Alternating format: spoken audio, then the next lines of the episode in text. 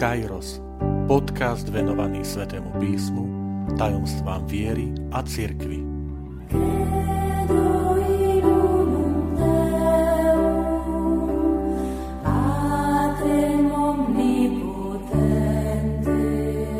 Šesťdesiata časť. Dôležité zmeny v preklade rímskeho misála. Vitajte pri počúvaní tohto podcastu. Volám sa František Trstenský, som katolícky kňaz, farár v Kežmarku a prednášam Sväté písmo na Teologickom inštitúte v Spišskom podradí.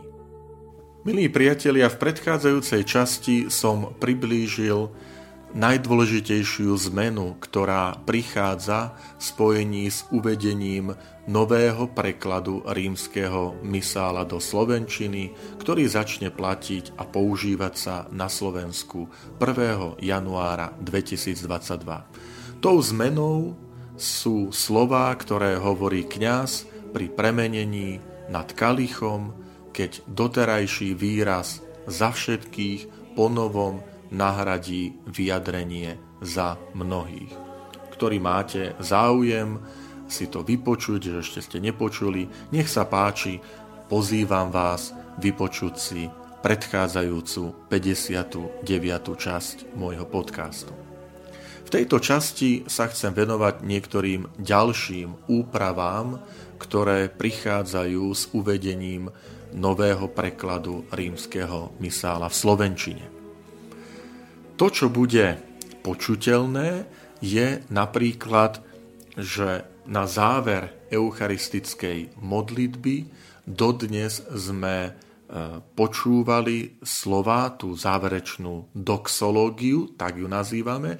Doxológia to je oslava, zameraná najčastejšie na Najsvätejšiu Trojicu. Takou doxológiou je modlitba sláva Otcu i Synu i Duchu Svätému, ako bolo na počiatku, tak nech je i teraz i vždycky i na veky vekov. Amen. A doxológiou je aj záverečná modlitba, ktorá zaznieva na záver eucharistickej modlitby tesne pred očenášom, kde kňaz pozdvihne už premenené obetné dary, Kristovo telo a krv a recituje alebo spieva skrze Krista, s Kristom a v Kristovi. Máš ty, Bože Otče Všemohúci. A teraz, doteraz to znenie bolo v jednote s Duchom Svätým, všetku úctu a slávu po všetky veky vekov. Po novom to bude znieť v jednote Ducha Svätého. Nie je to zásadná zmena, ale je to presnejšie vzhľadom na latinský originál, kde je ten výraz in unitate spiritus sancti. To znamená v jednote, naozaj genitív nasleduje spiritus sancti, čiže v jednote Ducha Svätého, čím sa chce vyjadriť, že Duch Svätý práve vytvára tú samotnú jednotu Najsvätejšej Trojice. Potom ďalšie zmeny, ktoré budú počuteľné, budú v závere tzv. Prefácií. Prefácia je slávnostný spev, tým sa otvára časť, ktorú my nazývame teda eucharistická modlitba. To je ten spev, alebo sa recituje, ktorý začína tým dialogom, že Pán s vami i s duchom tvojím, hore srdcia, mám ich u Pána, vzdávajme vďaky Pánovi Bohu nášmu, je to dôstojné a správne. A potom pokračuje tá prefácia slovami je naozaj dôstojné a správne, dobré a spásonosné a tak ďalej, až príde k svojmu záveru, kde sme zvyknutí počuť, že preto s anielmi a archanielmi a so zástupmi všetkých svätých spievame chválospev na tvoju slávu a neprestane voláme, a potom ide spev alebo recitovanie svätý, svätý, svätý. Podľa novej úpravy ten záver bude znieť takto. Preto s anielmi aj archanielmi, s trónmi a panstvami a so všetkými nebeskými zástupmi spievame chválospev na tvoju slávu a neprestajne voláme. Opäť ide spresnenie toho latinského textu, ktorý v slovenčine doteraz sa nezohľadňoval, pretože tam bolo najčastejšie so zástupmi všetkých svätých, pritom v latinčine bolo cum tronis et dominationibus cumque omni militiac celestis exercitus. Čiže s trónmi, pánstvami a so všetkými nebeskými zástupmi. Takže tá zmena je, že sa dostáva bližšie k tomu originálu, povieme doslovnejšie. Ďalšia zmena, ktorú si hlavne my kňazi budeme musieť dávať pozor, pretože sme naučení isté veci po rokoch už hovoriť tak automaticky, že v súčasnom znení toho latinského textu, keď sa prekladalo do slovenčiny výraz domine, znamená doslova pane, tak sa stalo, že veľakrát bol preložený výrazom otče alebo bože. Bolo to preto, že sa chcelo zdôrazniť, že tá modlitba je adresovaná na Boha Otca. Hoci samotný výraz domine znamená pane. A teda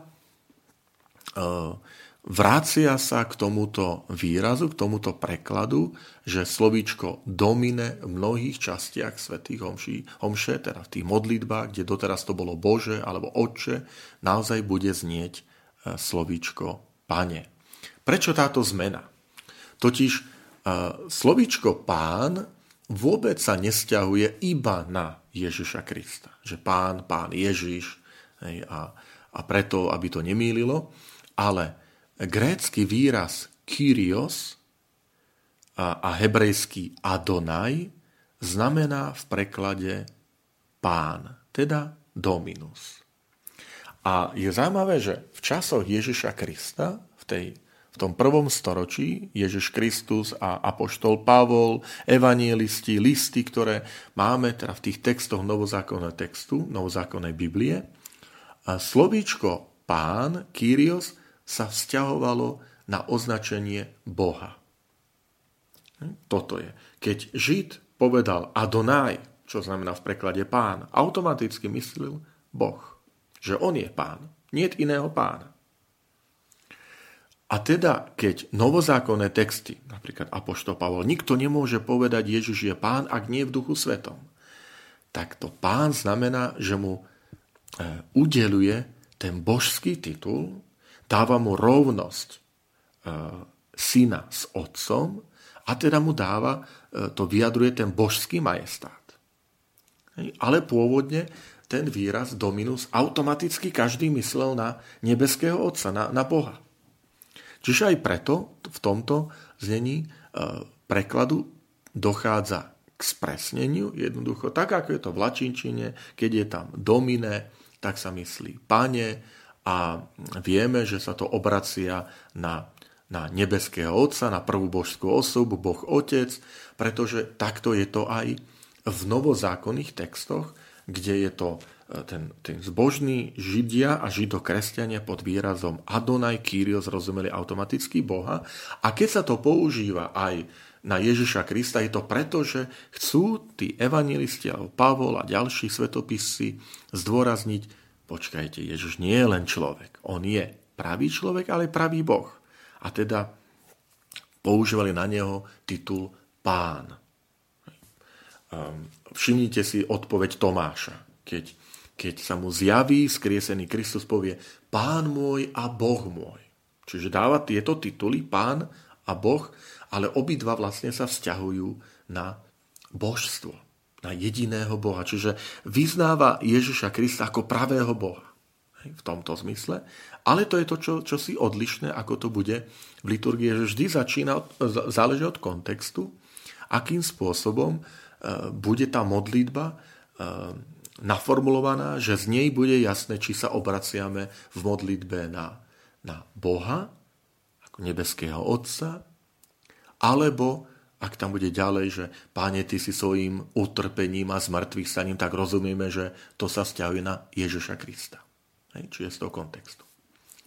No a potom trošku dlhšie sa chcem zastaviť ešte pri jednej zmene, ktorá nás čaká, a to je zmena výrazu zvelebený Boh, ktorý sa doteraz používal na výraz požehnaný Boh.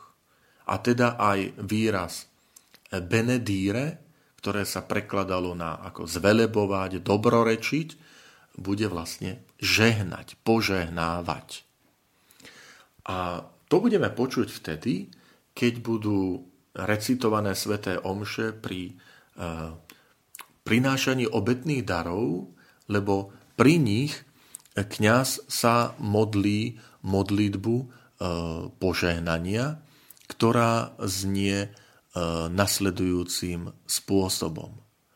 Že povie, doteraz hovoril, že dobrorečíme ti, Bože, Pane svetov, že sme z tvojej štedrosti prijali tento chlieb, a teraz bude požehnaný si, Pane Bože, všetkého stvorenia, pretože sme z tvojej štedrosti prijali tento chlieb, a veriaci odpovedajú požehnaný Boh na veky, nie ako doteraz zvelebený Boh na veky. A to isté nad kalichom.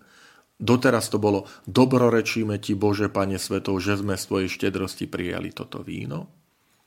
A ponovom bude požehnaný si, Pane Bože, všetkého stvorenia, pretože sme z tvojej štedrosti prijali toto víno. Teraz, ako to chápať? Najprv sa dotknem týchto vecí, že môže človek Pána Boha požehnávať, že my voláme požehnaný si, Bože, na veky. Lebo sme naučení, že kňaz na konci žehná, nech vás žehná všemohúci Boh. A teraz zrazu my všetci akoby žehnáme, naozaj žehnáme Pána Boha? Nie, tento výraz to určite nie je. Táto zmena pochádza zo Starého zákona a tam často sa používa ten hebrejský výraz barach a beracha, čo znamená požehnávať a požehnanie. Beracha znamená požehnanie, barach znamená požehnávať. A tam často používajú sa slova v hebrejčine, tak je Starý zákon napísaný, že človek požehnáva Pána Boha, povie tieto slova, nech je požehnaný Pán za prijaté dobrodenie. Za to, čo sa stalo, čo príjme, tak vyjadrí toto požehnanie. A teraz, neznamená to teda, že Pána Boha my požehnávame, lebo ho má málo toho požehnania, ale opačne. Toto zvolanie, že požehnaný Boh na veky, je konštatovaním, je len vyjadrením stavu. To znamená, že Bože, ty si plnosť požehnania. V tebe je plnosť všetkého, tej blaženosti, tej milosti, toho požehnania. A za to si oslávený, za to ťa chválime. Že prosíme o požehnanie aj pre nás, ale to preto, že Boh je plnosť toho požehnania a môže ju nám dať. Že prosíme ťa, Pane, žehnaj moju rodinu, žehnaj našu farnosť, žehnaj mňa samého, požehnaj moju cestu, požehnaj moju prácu, žehnáme aj príbytky a tak ďalej.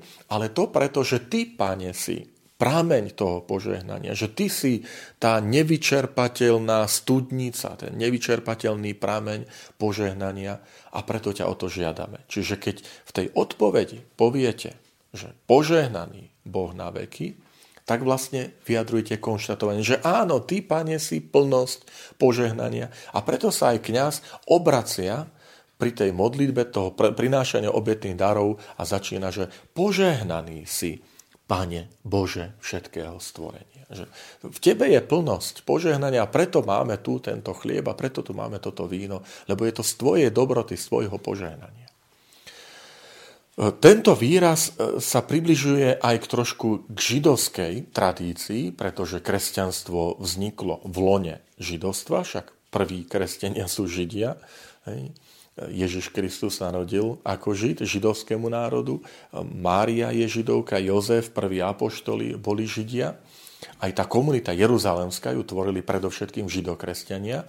No a tam to bolo úplne zaužívané, táto formulácia, Baruch atá Adonai, požehnaný si ty, Pane, že týmto výrazom sa obracali na Boha. A dodnes to má napríklad židovský národ, keď začína sláviť šabat, to znamená sobotu, podľa židovského počítania sa deň končí súmrakom predchádzajúceho dňa, čiže v piatok po západe slnka už začína sa sláviť šabat, už začína pracovný pokoj, kľud, lebo je to posvätný deň. No a v ten piatok večer tá židovská rodina sa stretne okolo stola a je tam nachystané pohár vína a potom aj taký chlebík, podobný našej Vianočke, ktorá sa volá chala, ten chlebík. Buď je pečený, že samotná manželka ho pripraví, alebo sa dá kúpiť.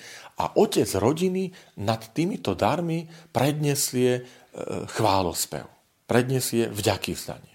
A to vďakyvzdanie je presne sú tie slová, ktoré zaznievajú aj pri svätej omši, čiže oni prešli staroveku z toho židokresťanského prostredia, kde ho židokresťania používali celkom prirodzene, aj do tej kresťanskej liturgie a zostávajú tam dnes, že on vezme ten pohár vína, naleje tam to víno teda do pohára a povie slova Baruch atá Adonai Elohénu, alebo teda požehnaný si, Pane Bože náš, a rovnako potom začne krájať alebo lámať ten chlieb, tú chalu a rozdáva tým členom rodiny a hovorí slova Baruch a tá Elohénu, že požehnaný si, Pane, za to, že si nám dal tento chlieb, ktorý sme pripravili. I vyjadruje to takú jednotu rodiny. Veľmi pekné gesto, že tá rodina sa piatok čo piatok večer schádza a tým sa aj posilňuje to povedomie, to rodinné puto, tá jednota manželov a rodičov a celej rodiny, čo je veľmi krásne, lebo vlastne aj v Eucharistii to vlastne naznačuje, že my vytvárame tú puto, my vytvárame rodinu, ale pozor, nie našimi silami, ale Eucharistia, Kristovo telo a krv, ktorú príjmeme o chvíľu v svetom príjmaní.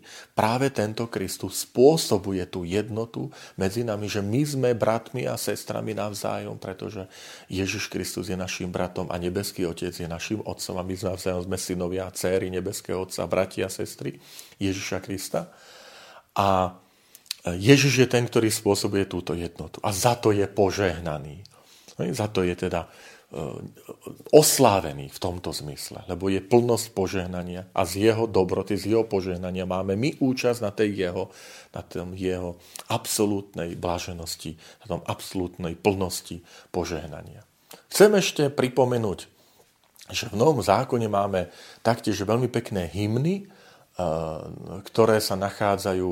Prvý je v Lukášovom evaníliu v 1. kapitole, keď pri narodení Jána Krstiteľa, jeho otcovi Zachariášovi sa rozviaže jazyk a on začne plesať, predniesie chválospev, ktorý začína slovami, doteraz to bolo, nech je zvelebený Pán Boh Izraela, ale naozaj skutočne ten pôvodný význam má byť, nech je požehnaný Pán Boh Izraela. Ale zase nie je to vo význame, že ja som ten, ktorý ťa, Pane, požehnávam, ale v zmysle oslavy, chválenia, že Pane, Ty si plnosť požehnania a za to ja ťa zvelebujem. A druhý hymnus známy je v liste Efezanom v 1. kapitole, ktorý uvádza apoštol Pavol. Opäť začína doteraz v slovenčine prekladom, že nech je zvelebený Boh a Otec nášho Pána Ježiša Krista, ktorý nás Kristovi zahrnul všetkým nebeským duchovným požehnaním. Ale skutočne zase ten pôvodný význam má byť, nech je požehnaný Boh a Otec nášho Pána Ježiša Krista. Zase ten Pavol vyjadruje, však bol pôvodom Žid, rozumel tej mentalite židovskej, že nikomu ani nenapadlo, že ja tu nejako požehnávam Pána Boha, ale naopak, že Boh je prameňom požehnania, z toho jej plnosti požehnania Boh vo svojej dobrote aj mne teda udeluje, požehnáva ma, práve preto, že on je plnosť požehnania a ja ho za to týmto chválospevom oslavujem.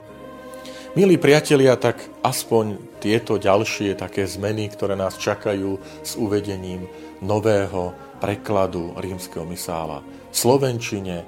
Verím, že aj tento podcast vám pomôže ešte lepšie porozumieť a prežívať svätú omšu.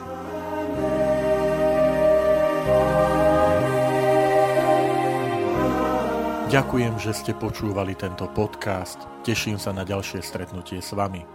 Sledujte naše aktivity na web stránke Farnosti Kežmarok www.fara-kezmarok.sk alebo na Facebooku Farnosti Kežmarok.